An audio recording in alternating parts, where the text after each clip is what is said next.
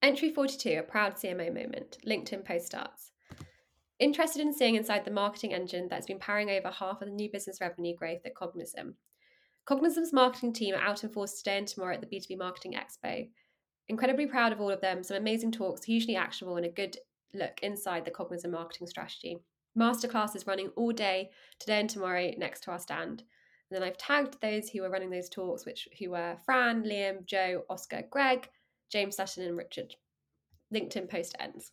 This was definitely a highlight of 2021 for me. It was a real stop and look how far you've come moment. And this wasn't anything to do with my talk, it was all about seeing my amazing team in action and for them to be sharing all of the learnings in front of hundreds of fellow marketers.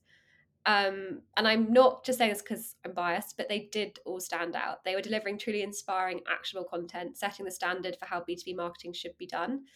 And we were addressing marketing tactics and execution that most people had not been able to start doing yet, which I think was huge.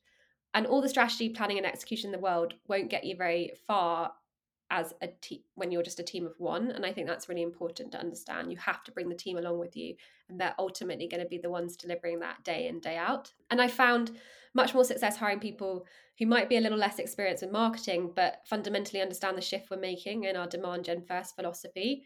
What we found is we can teach them the execution skills much more easily than we can the mindset.